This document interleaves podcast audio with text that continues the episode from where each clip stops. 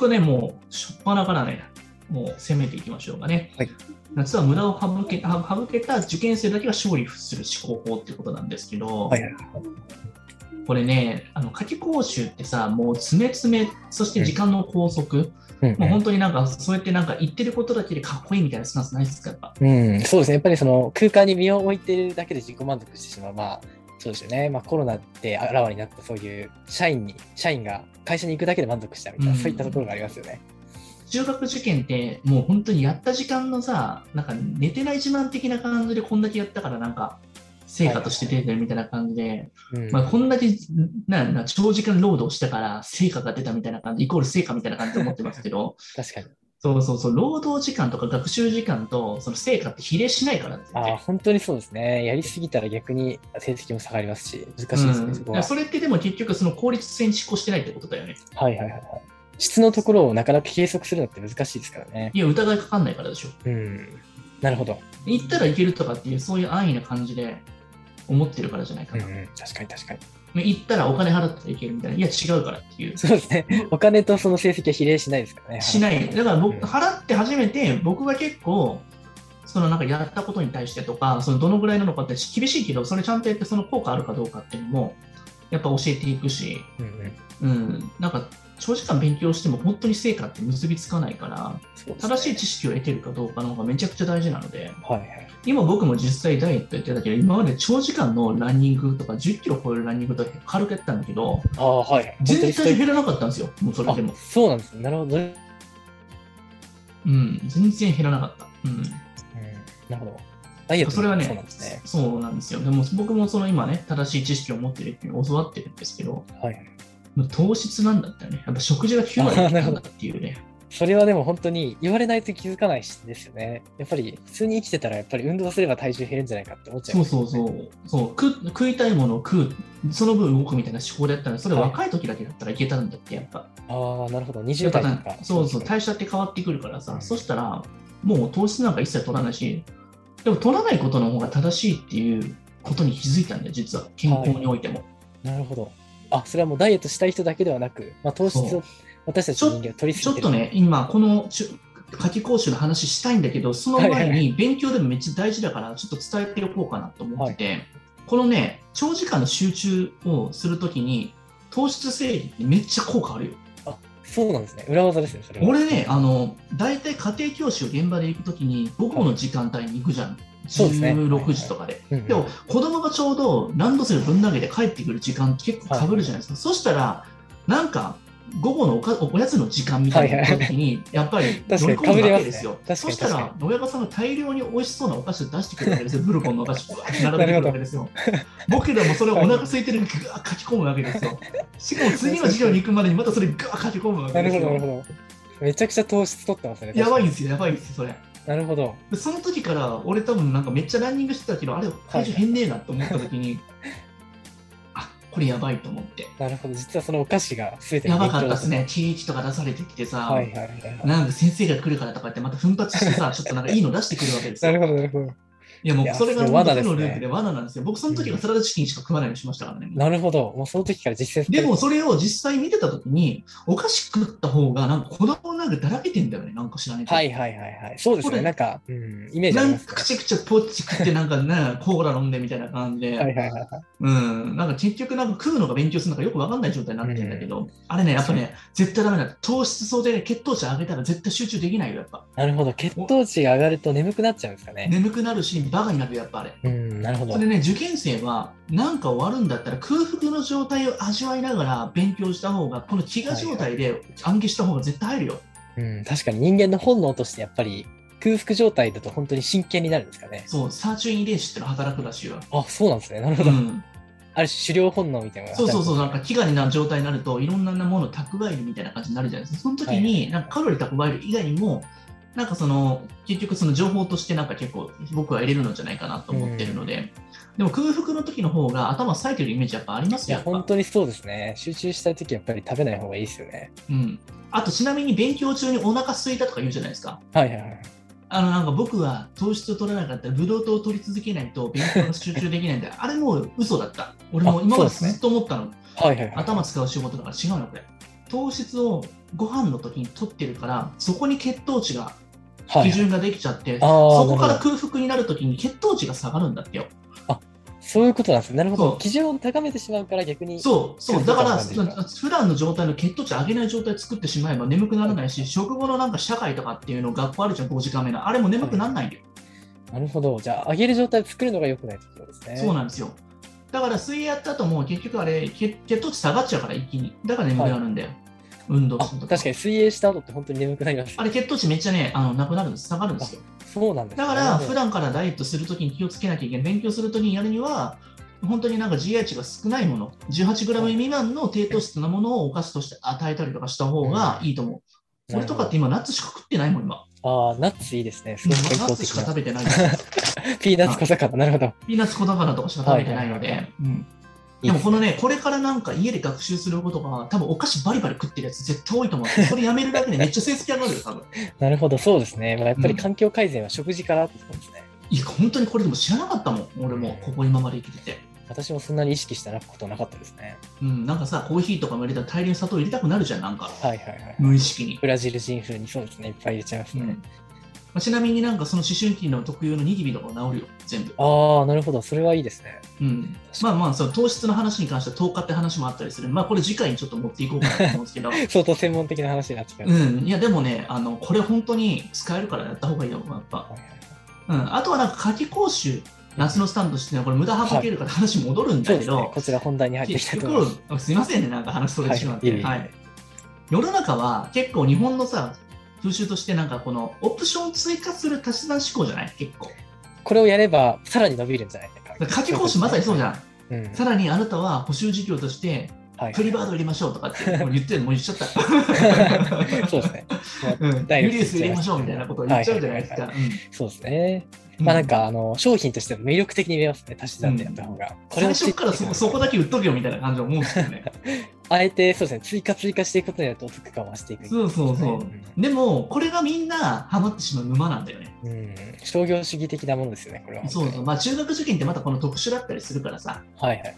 うん。でも、まあ、塾の夏期講習って実際、蓋開けると拘束時間だけめっちゃ儲けて、まあ塾の売り上げを儲ける仕組みっていうことで、儲けて儲けるみたいなよくわかんないことになってるけど、なるほど、みたいになってるけど。そうですね。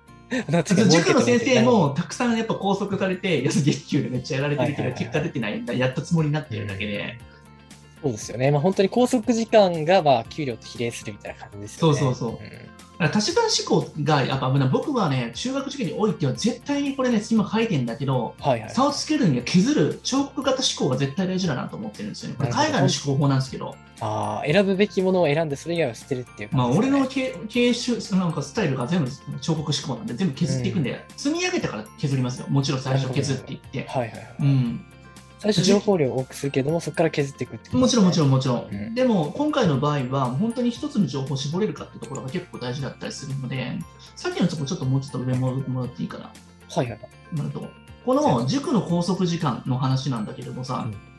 この拘束時間を設けて売り上げが儲かる仕組みっていうのがあるんだけどここのとこって、あの実際のところ長時間の時間を設けることっていうことは子供ってそんなに集中できんの？先生ってそんなに集中できんだと思いません？確かに実際、本当に一日の中で集中できる時間っていうのは、大体人間の限界として1時間半ぐらいだっていうふうな科学的な結果もありますよね。そう。あとプラスアルファで設けてる時間以上にボリュームもあるんですよ、夏季講習テキストって。僕ね、よくね、四つ四つのね、この夏季講習テキストを毎年買ってるんだけど、はいはいはい。使うべきところってほとんどなくて、うん。だから実際のところ僕何使ってるかって言ったら、その子の今までできなかったところのはいはい。罰の数のところだけを改善するだけなんだよ、夏休みは。うんって。いうことは塾っていうのは総合演習って全部やらない今まで復習しますから。でもそれって人によっては丸ばっかのところばっかもう一回やらされることって多いと思ううんだよね。ん、確かに確かに。でそれって非常に無駄じゃない半分以上無駄になってない時間も。うん、そうですね。まあ本当に対策すべきところに時間を割いた方が圧倒的にあそうれですよね。2だから割。そこにそうなんですよ。でもできてるやつってやっぱこの彫刻的思考なんじゃないかなと思ってて、うん、じゃあちょっと下の方、ちょっとはいさっきの戻っていきましょうかね。うん、だから受験の場合、いかに削れるかっていう発想が大事、今みたいな。中継層の方っていうのは、増やす発想しかないんだよ、やっぱり。不安だから。うんとりあえずやっとこうみたいなそう、不安だからっていう。不安だから一番怖いんですよ、これ。だから失敗するんですよ。不安の部分にある種付け入れられていろんなそうそう、逸脱した結果が出ないので、はいはいはい結局は、うん。ある程度の遊び期間とかも大事だからね、割と。うんそうですね、確かに。うん。少し努力したら理解できる内容を強化するだけで、夏以降、すでに劇的に安定するにもかかわらず、その努力っていうところを、なんかできるところだけの部分、あのほなんていうのかな、本当に完璧にできてるところばっかり、もう一度同じことを振り返ってて、なんか、手こ入れしなきゃいけない部分とか気づいてない人とかね、多かったりしますよね。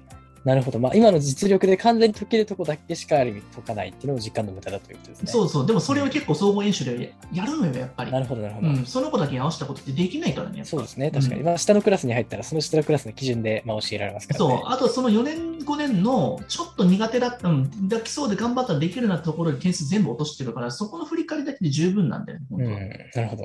うんあともう一歩ってところを強化すると。さっきも言ったけど、丸の問題の半分くらい扱うから本当に無駄なんだよね、これ。うんうんあとは罰の部分の理解に本来時間を割くべきなんだけれども、塾の夏期講習は、それに対して疲弊して、帰宅した時に何もできないんだよ、俺。家庭教師やった時もそうなんだけど、もう今もそうなんだけど、夏期講習終わっての授業って本当授業になんないんだよね。皆さん疲れてらっしゃる。疲れてるから。午前中とか行く前とかに朝7時とかにやってあげたりしてるからね。ああ、はいはい。うんなるほど。でも、ここでやっぱり復習ができてる子とか、今のその罰のところにちょっと改善できて丸のことを増やしてる子っていうのは、この夏の1ヶ月でやっぱ大きな差がつくよね、やっぱね。うん、そうですね。まあ、自分なりのやっぱりカスタマイズされたものをやってそう、だから俺自信あったもん、結構、当時から。その俺、あのみんななんか日能研とかで夏期講習俺行ってるから、絶対お前なんか無理で塾行ってないしって言われた子が、やっぱその子だけが受かって、あの周りの見ててみたら、あいつ全員落ちるからってそんな変わんねえよって俺言って、はい。じゃあ蓋開けたらそうだったよ。うん、うん。その代わりきつかったと思うよ、俺だった子は。うん。そうですね。確かに。自分のい一番苦手なところと向き合そうだよ、何回もももう俺、しつこいぐらい。うん、なるほど。うん、今もずっとやり続けても同じようなところばっか。本当にこの人やってるとこ全然やってるって同じことばっかりやってるから大丈夫かなってうん、でも全体的な学力つくからね、同じところやっても。その時にやったものとそうですね3ヶ月後にやったもので全然違うからね。確かに。まあ、その苦手を乗り越えるってところが一番労力の必要なところですからね。うん。そうなんだよね。まあでもこれちょっと自然界でみんな同じ群れにいてても安心してるのと同じでさ、結局はい無駄な授業と付き合うことは僕、うん付き合ってること気づいてないんだよね、結構ね。うん。群れにいると本当に安心効果は高いですからね。でもそこから逸脱したさ、偏差値50以上をさ、抜き出すようなさ、ことはできないんじゃない？やっぱ、うん確かに60とか行こうと思ったら。そうですね。やっぱりその偏差値50体の群れの中に含まれてる思考がね状態ですね。もうそういうふうになっちゃっってるからさ、なるほど。なんかあの、集団で群れなしでみんな行くみたいな感じとかあるじゃんさ。あとははなんかさ、新赤信仰も、ね、みんなが分かれば怖くないとか言葉あるじゃないですか。い。うんうん。まあ群れで道連れで跳ねられちゃうよ、そんな。なるほど。それは恐ろしいですね。や、でもそうなんだよ。あぐらかいてるってことはそういうことなんだよね、結局は。なるほど。思考していないってことですね。そうそうそう。まあまあ、あの実際のところで、日本の受験の方向にもこうやってね、違和感を感じてる方っていうのは、こういった視点で差別化を図るから成功できたりとかしてんじゃないかなと思いますし。桁外れの成功を収めてる方は皆さんそうやってらっしゃるということですね。うんまあまあ、あのそこに対して、まあ、違和感じゃないけれども、まあ、結局自分がどれだけ理解できたかって自分軸でしかやっぱそこちゃんとして見てないっていうことだようんね、やっぱね。うん、でもこれってさ、子供でそんなことできる子いないから、これはなんか大学受験とか高校受験になると自分でそれ危機感持ってできるけど、子供なんて分かるわけないから、絶対親が気づいてあげて、それなんか手こ入れしてあげないと絶対失敗するよ、やっぱ。うん確かにそうですよね。大学受験とかだとまあ自分なりにその自分の弱点とかを見据えた上でカスタマイズできる子が多いと思うんですけど、うん中学受験だとなかなかそれを意識的に実践できる子っていうのは少ないですよね。実装できないからね、やっぱね、うんその辺のところはね。確かにうん怖いよね、やっぱそう考えると。なるほど。うんあとは、まあ、9月になれば、このやばさに気づくんだけども、後の祭りじゃん、こんなの。そうですね。まあ、9月になってから本当にあの皆さんお申し込みも増えますし、お悩みの声もだから僕はちょっとのっけからちょっとね、まあ、ふざけてそうな内容だと思うんだけど、うん実際本当なんだよ、これは。この時期に気づけたら本当に大きいですね。いや、本当に大きい。だかうんら成功してほしいと思うので、やっぱこちらの思考でやってほしいなと思いますよね。ちょっと尖った、逸脱した、まあ右斜め上から来るようなその思考法で持ってほしいなと思うんでね。いや、こうやって考えてる人がいるんだよ、やっぱり。そうですね。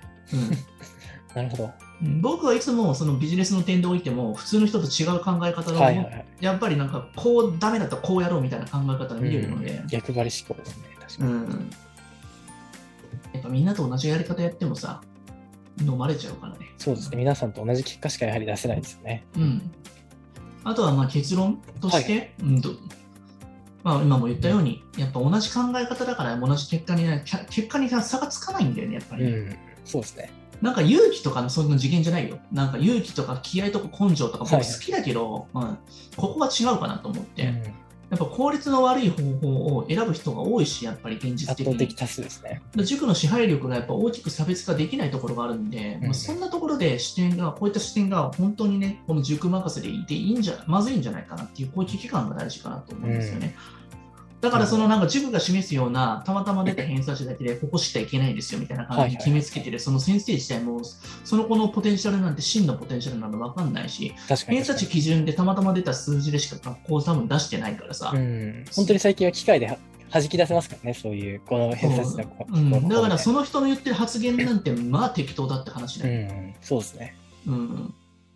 そこが出てきたたまたまのさ、見落としてる部分のところだけでさ、うんうん。うん、やっぱあると思うからさ、確かに。僕らがやっぱ個別の指導をしていくとさ、その偏差値には見えない力っていうのが結構わかるじゃないですか。そうですね、本当に。その子の独特の持ってる感性とか、発言力だったりとか、そういったところもありますよね。だからそういったところ伸ばすだけでさ、あ、これ多分当たるだろうなみたいな、うん本当トトータルプロデュースじゃないけど、この子の多分そのね、確かに。あの、ダイヤの原石、ここだからここにちょっと手こ入れした方がいいんじゃないかなみたいなところってわかるじゃん。そうですファーストインプレッね。ションから。そこを見分けられるかどうかっていうのは、本当にその子の今後の人生に大きな変化を与えるところになりますよね。うん。一見なんか無駄なように思えるようなことを僕らがやるんやけども、めっちゃやっぱ効果のあることしかしないんで、はっきり言って。うん長期的な視点で見たら効果の大きな長ですね。長期でもないけどね、短期的にも変わるよやっぱり。まあそうですね、1ヶ月ぐらいで本当に V 字回復される方いらっしゃいますね。うんまあでもそこのところの変化にさ、すぐになんか出ないからって言って焦る人いらっしゃるけど、うんあの習慣が変わるっていうのはすごく大変なことだから、うんうん。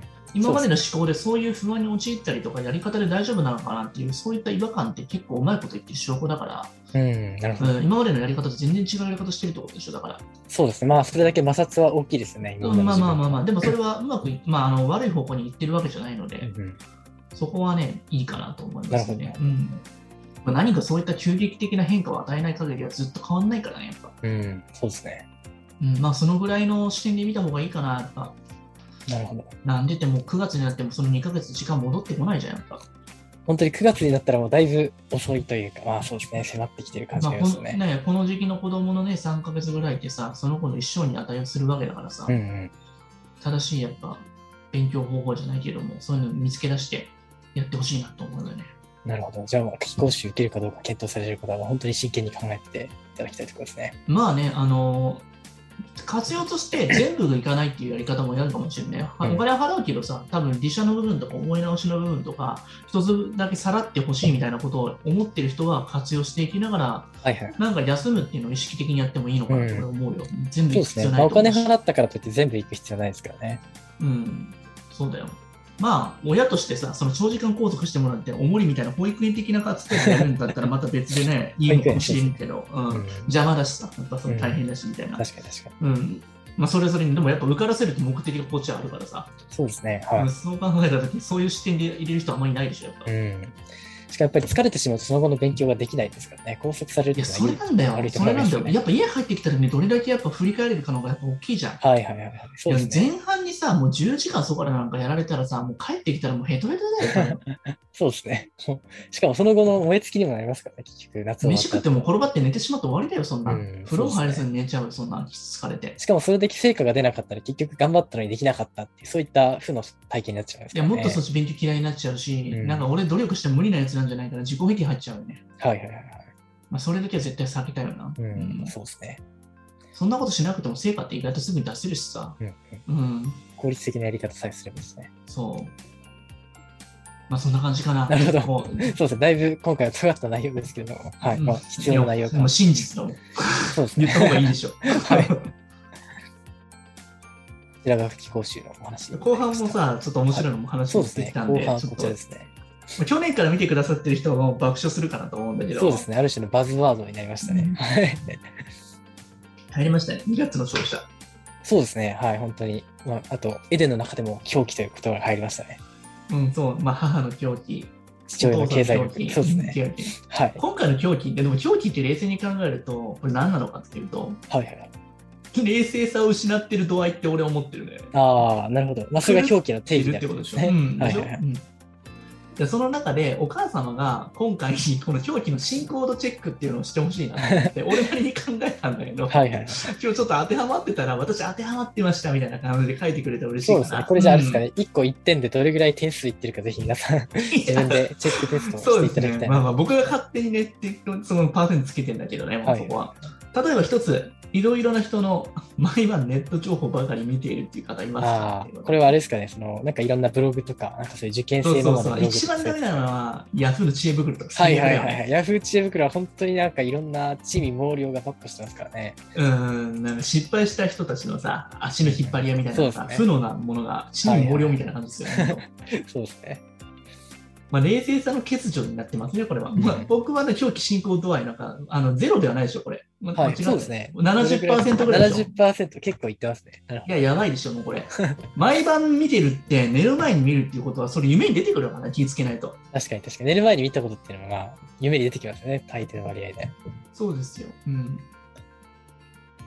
そうだな、この時に見るんだったらね、やっぱ子供と勉強とか、子供となんか今日どういう話したのみたいな感じのこととか、うん、そういうことをやっていった方がいいよね。そういう、そうですね。まあ、より成果につながるような人にそうそうそう。まあ、まさに次も書いてある子供の学力とか勉強よりも受験校ばかり気にしているという人、いませんか？なるほど。はいこれはこういう、まあ、内的なものより外的なものにどうしても注そう目がそそうてしまう。と。これあくまでこれ情報情報なんで、それにもかかわらず学力見てないんだよ、これね。ああ、なるほど。まあそうですよね。確かに。学力そのものを見てるというかは、その分析とかデータを見てるって感じですよね。どちらかというと。そうそう今いる学力からどうやったらいけるのかなみたいな感じで、はいはいはいはい。うんそういうもんじゃなくて、今どれだけ到達できてて、その子が成長できたかってとこ見とけば、後からそんな学校なんていうのは、志望校ってこっちに情報って入ってくるんで、うん、確かに。いつも言ってんだよね。なんか、あまりにもかけ離れた志望校をやると、本当に死んでしまう志望校になっちゃうので、そっちの死亡の方ですね。結局、拍車かかんないじゃないですか。はいはい。あまりにもかけ離れた、その落差にやられちゃうから、前も言ってるけど、自分の手の届く範囲じゃないと人間って努力できないですからね、基本的に。うん、そうですよね。なんか知らないうちに、なんかね、あの俺思ったけど、成功してる人のパターンって。いうのと失敗してる人のパターンってあるんだけど成功してる人のパターンってありそうでないんだよなんかいきなりさ偶発的になんかとんでもない結果出ることってあるじゃないですかはいはいはい。見ててもああ、突然跳ね上がるみたいな。そうでも失はい敗するパターンって俺いつも決まってるなと思うんですよね なるほど。それなんかあれですね。トルストイのなんか小説でもなんか同じようなセリフがあった気がします。不変ですよそれははいはい。やっぱりその情報不足だったりとかうん結局なんかあの俺はいけるだろうって謎の慢心だったりとかそんなのがやっぱりほとんどだったりすると思うのでなんかいけるだろうとかってだろうやっぱりやっぱだろう運転良くないよやっぱ そうですね。運転と同じですね。うん、だからその辺のところ、あと、今みたいな情報を知らないっていうのも、やっぱ失敗する度合いなんだろうね、きっと。はいはい。うん、でも成功する人っていうのは結構、まあ、正しいやり方やり続けたら跳ねたりするし、うん成功に対して期待をしていないから、成功する人って。なるほど。あ、それは成功者の、まあ、珍しい特徴というか、なかなか外から見ると分かりづらい特徴ですよね。自分の中で自己なんかあの自己満足の度合いがはいはい結構なんか割とね、あの樽を知るじゃないけれども、うん過去の自分よりこんだけ成長できたわ、嬉しいって、俺とかそういうタイプなのよ。はいはい。比較したら死ぬから、やっぱり上には上がいるか。らに確かに。そうですね。上には本当に上がいます、ね。なんか上には上がいるって結構俺言われたことあって、子供の時俺とかに。俺それすごい嫌いな言葉だったので。ああ、そうなんですね。もともとは嫌いだったんですね。負けず嫌嫌いいでしたよ。いや、負けず嫌いってそれにその落差でやられるから、下には下がいるって思って、てどんどん下倒して自信つけてたの、俺その時言われた時に。はいはいはい。なるほど。腹の底では思ってたそう上は上には上がいるっていうふうに言われて言ってたんだけど心の中では下には下がいるから俺そいつら倒してなんとか維持してるみたいなそのなるほどなるほ精神衛生を保ってたみたいなことがあったので、だからもう本当に過去の自分、まあ、俺こんな俺でもこんな成績上げられたぜみたいな受験なんて俺なんか考えてなかったけどマジいけるかもしれないみたいなそのぐらいでいいかも、俺も。ど。そうですね。ある意味、競争の外に出るというか、その時に新しい道を開けていくって感じですうかね。んあとは他人の情報ばっかり気にしてる人ね。うんあいませんかね、この人。他人の情報ば他っかり気にするつまりこれはあれですかね、他の人の成績とかそういったことでしょうん、だからそういう塾行くとさ、やっぱりさ、比べるからね、結局ね。うん、そうですね。まあ、どうしてもやっぱりそこは仕方ないですよね。まあ、しゃあないかな。うん。まあ、狂気進行で80%。結構進行してますね。さっきから10%を進行してましたね。まあ、これも間違った情報だよね、一つの。うん、なるほど。うんそいつの人生をさ、歩んでどうすんだって話じゃん他人情報なんて。そうですね。自分の人生、自分の子供の人生は自分の子供しか歩めないものですからそうね。そうそうそう。まあ、言うてさ、自分の子供なんてさ、あの自分から言われたからそこまで期待しない方がいいだろう。まあそうですね。まあそんなに遺伝子的には変わらないですからね。そうですね。まあ、どちらかというと悪さのアップデートがね、拍車かかるからね、どちらかというと。ああ、なるほど。まあどちらもですよね。本当いい点もアップデートそうそうそう、アップデートされるし。うん。うんでもそれそれが面白いじゃん。うん。そうですね。まあ親としては本当に見てて面白いですよまあ、ね。犯罪までしなきゃかったら、俺はまあ何してもいいかなと思う。人に迷惑かけなかったりとかしそれぐらいの、そうう。ですね。器の大きさがやっぱり大事ですね。うん。あとは何か追加しなければの思考。はいこれはまさにさっきのエディエディションタイプだよね。はいはいはいはいはい。なるほど。足し算発想ですね。うん、これはね、もう俺冷静さに欠けてるで、本当。結構俺やばいと思うのよ、これ。あ、これ意外と教育進行度として結構いや、これ高いと思うよ。えーなんでかって一本ができてない曖昧な人は陥りやすいんじゃないかなと思うんで。はいはい。なんかね、あの、頭のいい悪いよりね、なんか男前お母さんみたいな感じで、腰を据えて腹くくったお母さん、なんか受験うまくいってる気がするんだよね。先生任せたって言われてさ確かに。はい、わかりましたって俺らもなるもんね、やっぱねそう。ですね。やっぱり確かに今まで、え、これで受かるのかって子も、なんか本当にお母さんと肝が座ってる方っていうのは奇跡的な逆転合や格されたばいよね、なんかそういうタイプの人って、なんかね、俺らもね、あ、もういけるんじゃないかなって思っちゃうもんね。確かに、みんなを信じさせる効果がありますね、ある意味。うん、やばいよね。なんか、現実をそういうねじ曲げるなんか力をです、ね。そう、男前お母さん一本柱みたいな人はまあ強いなと思うよね。うん、うん確かに。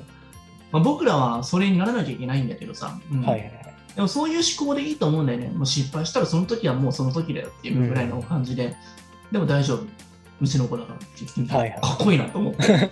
そうですね。それいいですね。確かに。これは本当に何か追加しなければ思考とは、周りに真逆にいい思考だと。ね塾なんて関係ないわとか言って、私はもう後から入ったし、塾なんて期待してないわみたいな感じで、うん。もう先生にかけるからみたいなこと言われたら、はいはいはい。ちょっとやるしかないなみたいな感じで そうですね確かに。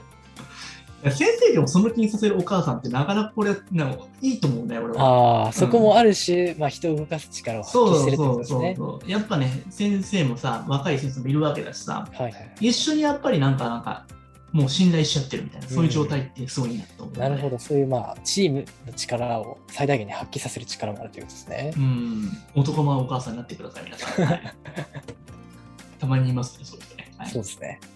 あと、偏差値表をずっと見ているっていうのはやばいっすよね、これは。ああ、こちらも狂気120%、なかなかすごいです。100%超えてるよね。そうですね。なるほど。はいもう見ていないと気が済まないみたいはいはい。な。うんもうチャートの前に座ってるトレーダーみたいなですね。見たところで何なんだって、結果はさ、2つに1つですもう決まってるわけですそうですね、確かに。うんまあでもそれを見てるっていう人はさ、それは上がった上がったと思って受験本番で落ちた時さ、何を信じたらいいのってなっちゃうよ、多分うん。そうですね。まあ1回しかないですからね、受験は基本的に。だから学力とか今本当に理解できてるかってそこに着目しなきゃいけないんだよって話だよ、なるほど、なるほど。まあそこは本当にそう簡単には変動しないところですからね。いや、そうでしょ、どう見ても裸の口にこいつ分かってねえじゃんって分かるじゃん、やっぱ見てたら。そうですね。確かに。大体間違える問題は決まってますからね、うん毎回。うんいや、その親が一番分かるじゃん、そんなん見たらそうですさね確かにそれをさ、ちょっとなんかさ、正当化しようとさ、これをやばいからと思ってて、なんか紛らわせようと思って、はい他の情報に行くんじゃない？きっと。ああ、自分でも分かっているからこそ、逆に目を背けたいがために別そうそれの情報分かるけどね、その気持ちも。うんでもそれじゃあもう6年生はそんなこと言ってられないから、うんもう腹の内全部言うしかないよね、もうねうん先生にね。そうですね。うちの子はもうここまでもうこうなってるから頼むって言って、はいはい いや、やるしかないよね、みたいな。そうですね。うん、そこだよね、やっぱ。あとは偏差値連動型のタイプの人もよくないよね。あと、あ秋にも絶対に悪化するから、もう間違いなく。に。今の時点でやばい人は、秋になったら急に跳ね上がるってことはないとですね。うん、まあ1000%でしょ、狂気も書いてないけど。うん。うん、狂気が、あ、なるほど、悪化するというですね。うん、狂気悪化しますよ、やっぱ。ううんん、もっと普通に考えてもさ、夏期講習こんなにやったのに結果出ませんでしたって見たら何信じたらいいんですかってなるじゃん。焦りが加速しますね、本当に。加速しますよ。あの、僕のさ、その心理状態チャートみたいなやつあったじゃないですか。はいはいはいはい。ありますね。子供とまあ、そう乖離してい講習後めっちゃ上がるじゃん、不満値。うんうん、確かに確かに。そうあとは偏差値連動型のタイプが人、本当に多いから、うんうんだから株に素人がハマって、なんかドツボにはまってるみたいな感じじゃない？そうですね。もう目が離せなくなっちゃうって感じですね。うーん。そういう人たちってやっぱりさ、あの、まあ、文化柄？なのか、ミニラレーのタイプの方が多いのか、うん。うん、なんか本質を見ていないところだよね。ら偏差値だけを見てたらいけるって言ってる。けど、僕ね、偏差値表を見てるわけじゃないんだ、実は。なんかいつも面談とかやるときに。はいはい。その過去、模試を見た時の、ちょっとへこんでるとことか、ちょっと取れたら、答案とすり合わせていって、ここ結構取れるんじゃないのっていう途中式とかあるじゃん、やっぱりさ、答案とか見たい。でそこに結構可能性を感じたりするので、うあんまり一時的な偏差値とかそこまで見てないんだよね。ん、うん、なるほど、なるほど。うんまあ、それは本当に一時的なスナップショットに過ぎないということですね。そうだからそこのとこで、なんかちょっとさ、4年のここが抜けてて落ちてるみたいなとことかを見てたりするから、なんかその文章問題難しすぎて解けないとことかって、あんまりそんなになんか危機感持ってないので、どちらかというと基礎的なところで落としてることに対して、あ、これ、こんだけ手こ入れしたら上がるのになっていつも思って見てるんですうよね。うんん、特に大問1の計算問題とか漢字問題とかですよねもう。それだけで偏差値10ぐらい変わったりするから、そんなの一時気にしてアホらしいでしょ、なんかそれで人生終わったみたいな思ったらさ、確かに確か晩飯うまく食えなかったら嫌じゃん、そんなの。に。そうですね。今起きてない感じするじゃないですか、そんな喉も通らないとか嫌じゃないですか。そうですね。うん、あとはまあ歴史は繰り返すんだよ。もうこの辺のところって受験終わると意外と冷静になるんだよね。うんうん、なるほど。もみんなね、蓋開けるとね、なんでこんなになんか不安になってたんだろうなみたいな。う終わってみれば、喉元過ぎれば熱々じゃないですけど。思考そのものが狂気になってるから、思考もやばいよっていう、だから感情が支配してる状態だよね、もはやね。はいはいはい。だから理性がさ、もうさ、もうないんだよね、完全に、うんそこには。まあ、その時に下す判断っていうのは大抵あまり良くない判断ですね。そうだよ、賭博的な思考になってるから気をつけなきゃいけないんだよね。両津関係じゃないんだからさ、はっきり言って。うん、そうですね。うん。うん全財産失うよ、本当に。そうですね。でも全財産以上にやばいことある。やっぱ子供の人生狂わせる可能性あるから、うつとかなってさ、うん追い込んじゃって。確かに。そうですね。まあ、中学受験っていうのはそういった闇も深いところですからね。うん、リスクが大きいんだけどさ、でも、そこまでさ、陥ってまでやる必要ないかなと思うし、別になんか、やれる理解のね、今、一日だけでもこんだけやって理解ができたっていう風な日々がさ、積み重なっていったら、それで十分じゃないかなと正直思うけどね。その成功体験が一番かけがえのないものですよね。これからのうん、でも、生き続けたら意外とまた繰り返して最後までゴール行くから、それを3回ぐらい回すだけで結構普通に点数取れるようになるうからね。ん。なるほど、なるほど。やっぱり日々の達成度とか理解定着とか足りない状態でこんな偏差値表を見続けることよりも一個なんか分かるような問題を解けた方が絶対一日の実り大きいよね。うん。本当に着実に前進しているっていう感覚そのものが勉強の大きなモチベーションになりいや、ますよね。神でいいんだよ、本当に分かることができれば。確かに。ロケットブースターつけなきゃいけない時期なんだよね。まあ、それは本当に最後の方ですね。うん。まあまあまあ。だから意外とこういうね、えー皆さんドツボにはまってる人いると思うので、うんまあ、踊らされないでください。うんはい情報が一本化するとか余計なもの見ない方がいいですよ、やっぱ。そうですね。まあ、やっぱりその、あの、かけるというか、一つの情報にかけるっていうのも重要ですよね。うん。ねすべてのものをなんか消そうっていう必要ないけども、うんまあ実際その子に合ったものをちゃんと探し続ければいいんじゃないかなと思ってるんで。うん。でも分かんないからさ、いろんな塾みんな入れるし、最初はさ。とりあえずいろいろ試してみるっていうのは大時事ですね。からさ七田式とかやったりとかさ、いろんなことやるけどさ、振り返ってみて、あとはやってよかったねって正当化するけど、本当によかったかどうかなんて分かんないじゃん、その人にとって。まあ、自己正当化バイアスが働きますからね、まあ。働くから。まあでもなんかそこで俺はたくさんやらせてあげて、損切りのスピード大事かなと、あ、この子に合ってる合ってないっていう、そのスピードが大事かなと思うんで、冷静に見て。やらせることはいいんですよ、わかんないから最初。うん。バーッとやらせてみて、あ、無理、いけるみたいな感じで、無駄になんかさ、ずっとなんか惰性でやってるとことかあると思うんだよね。なんかこの先生がいいからとか、うん。なんか仲良くなっちゃったからとかってなんか言って、もう結果出てないけど、うんどうなのかなみたいな。そういうのそこ切った方がいいよね。もうそういうのそこ切るよ、僕とか。うん。秒速できるもん、そんな。感情なんかないから、そこに。うん。なるほど。うん、でもまた次入れて、それで、まあ、あの人良かったなと思ってて も、それしゃあないじゃん。もう終わった話なんで。そうですね。はい。うん。もう次、次、次ですよ、本当。まあ、その損切りすることによって、まあ、これは合わなかったっていう確実な、えーいや、でも、精度上がっていくバカじゃないんで、やっぱうんり、そうやって確かに決断を下してるからさ、考えるから、その時真剣にやっぱ。その決断を下す回数を増やすっていうのがすごく重要だということですそうね。そうそう。だから、たくさん失敗してもいいんですよ。うん。でも、深入りしたら時間戻ってこないから、結構気をつけなきゃいけないって話ですよね。塾は、まあ、ある種そういった、まあ、抜け出すのを防ぐいろんな仕組みができてますからね。入るのは簡単だけどね。うん。抜けるのがね、結構難しいよね。なんかサブスクみたいになってるよね。そうですね。サブスクリプションの巧妙な罠があります、で石橋君大量にはまったもんね。ああ、そうですね。まあ、一時期すごくカットしましたけど。は いまあ、現代は本当にサブスクが多いですからね。動画配信サービスとかいろいろありますからね。危険ですね。なんか無料でできるものって結構あるからね、意外と。うん、確かに確かに。に。やっぱその人の手とかさ、管理とかの部分に関してとか、あとはその体験とかにコストを僕はかけるから。ああ、その1回限りのものというか。いや、なんかその人を、僕を強制してくれるためにプロの人をつけたりとか、もちろん今のダイエットの知識もくれるじゃないですか。うん、そうですね。うん、一生ものになるじゃん、やっぱその知識とかっていうものとかって。それを高いと取るのか安いと取るのかって考えたときに、真剣に学ぶじゃん、お金も払うからさ。そうですね。はい。そしたら、一生その人の財産になるから、健康っていう知識が手に入ったら、病気のリスクめちゃめちゃ減らせれたらさ、すごいお得じゃん。いや、健康は正直一番の財産ですよね。やっぱりお金に変えられないものですからね。だし、もう受験勉強の仕方とかも、勉強の仕方とかも、突破口の思考とかもさ、結構俺らから学べるじゃん、やっぱりそうですね。勉強そののものに対する向き合い方や姿勢も学びますからそうね。、だから一つ、そういったところとかっていうのは俺は一番お金かけるかな、なんだかんだね。なるほ結局、ユダヤ人じゃないけどさ、はい。ね、全部奪われても、そういった知恵とか経験を盗まれないってよく言うじゃないですか。確かにその人との関わりを通じて得た知恵っていうのは、ある種一番かけがえのない知恵になりますよね。そうだ、今でもこれからの世の中の時時代っていうのは、そういうのは一番やっぱさ、価値が置かれてると思うし。うん確かにうんノウハウや知識っていうのは無料でも溢れ返ってますからね。そう。それを一緒にね、なんかあの活用できる人とやっぱりね、やっていくんで、120%活用できる状態の環境を買うっていうのが一番うん。正しいのかなと思いますよ。ねうん。でもそういう、だからね、なんかあの、僕、物あんま買わないんですよ、だから。本当に無欲ですよね。はい。経験に対して貪欲というか、はい。まあ、あとは、なんかその、そういったね、あの経験してる人たちから学びを得るとか、うんうん。なんか旅行とかは割とね、まあ、いいっちゃいいかなと思うので、ねあと、なんかサービスを受けると、自分もその人たちになんかさ、同じようなサービス提供できるじゃないですか。うん。確かに確かに。質の高いものとか受けたりとかっていうのはあるんじゃないかなと思いますよね。なるほど。うん。まあ、勉強ですよね、それもね。なんだかだで。そうんですね。う。うんん。そういう思考がいいかなと思います。はい。はい。ありがとうございます。まあ、ちょっとなんか熱が入ってそうだいぶ話しちゃいましたね、今日は。ですね。今日は、あの、この、はい。基調講演の部分がかなり濃密な内容を伺えたかと思います。うんまあ、でもね、やっぱ失敗してほしくないよね、本当に。そうですね。はい。結構今回陥りがちな罠の部分をフォーカスしてお伺いしましたね。うん。